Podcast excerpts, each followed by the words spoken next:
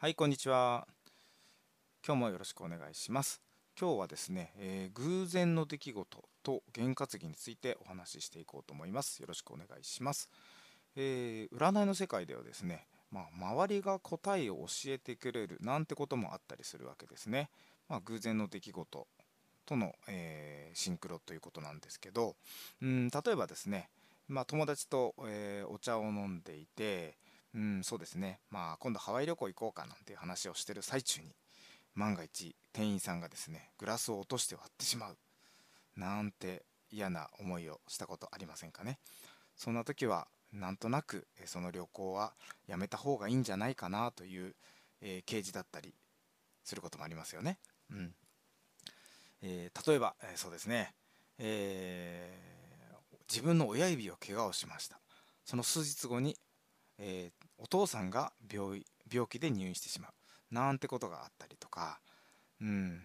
そうですね。あとは例えるならまあたまたま道で偶然数年ぶりに会った友達と話をしていて、まあ、いい話あるよなんて言った時にファンファンと、まあ、クラクションが鳴ったと車のクラクションが鳴った時にまあそれはあまり乗ってはいけないお話だったりするんじゃないかなみたいなのとかね、うん。まあ、そういうものを、えー実際ですね天の声じゃないですけども、えー占いの結果として用いることができるんじゃないかなというお話なんですけども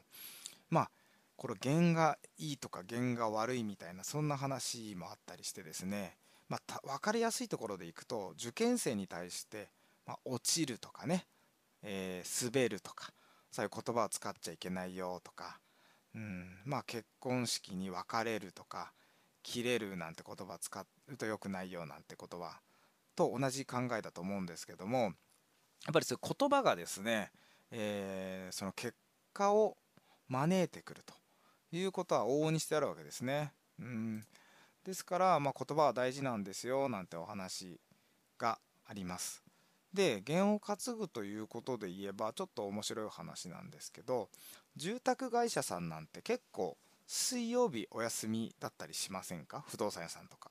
ですよね。まあもちろんあの土日営業でまあ来客をということもあるんですけども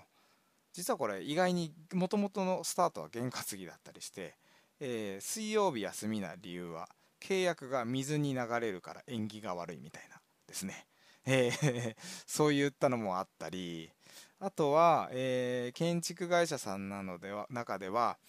まあ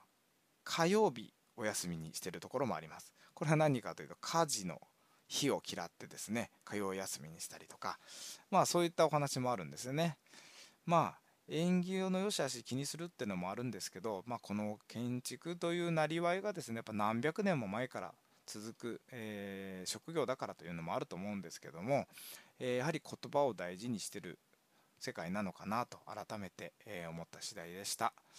はい、今日もありがとうございました。失礼します。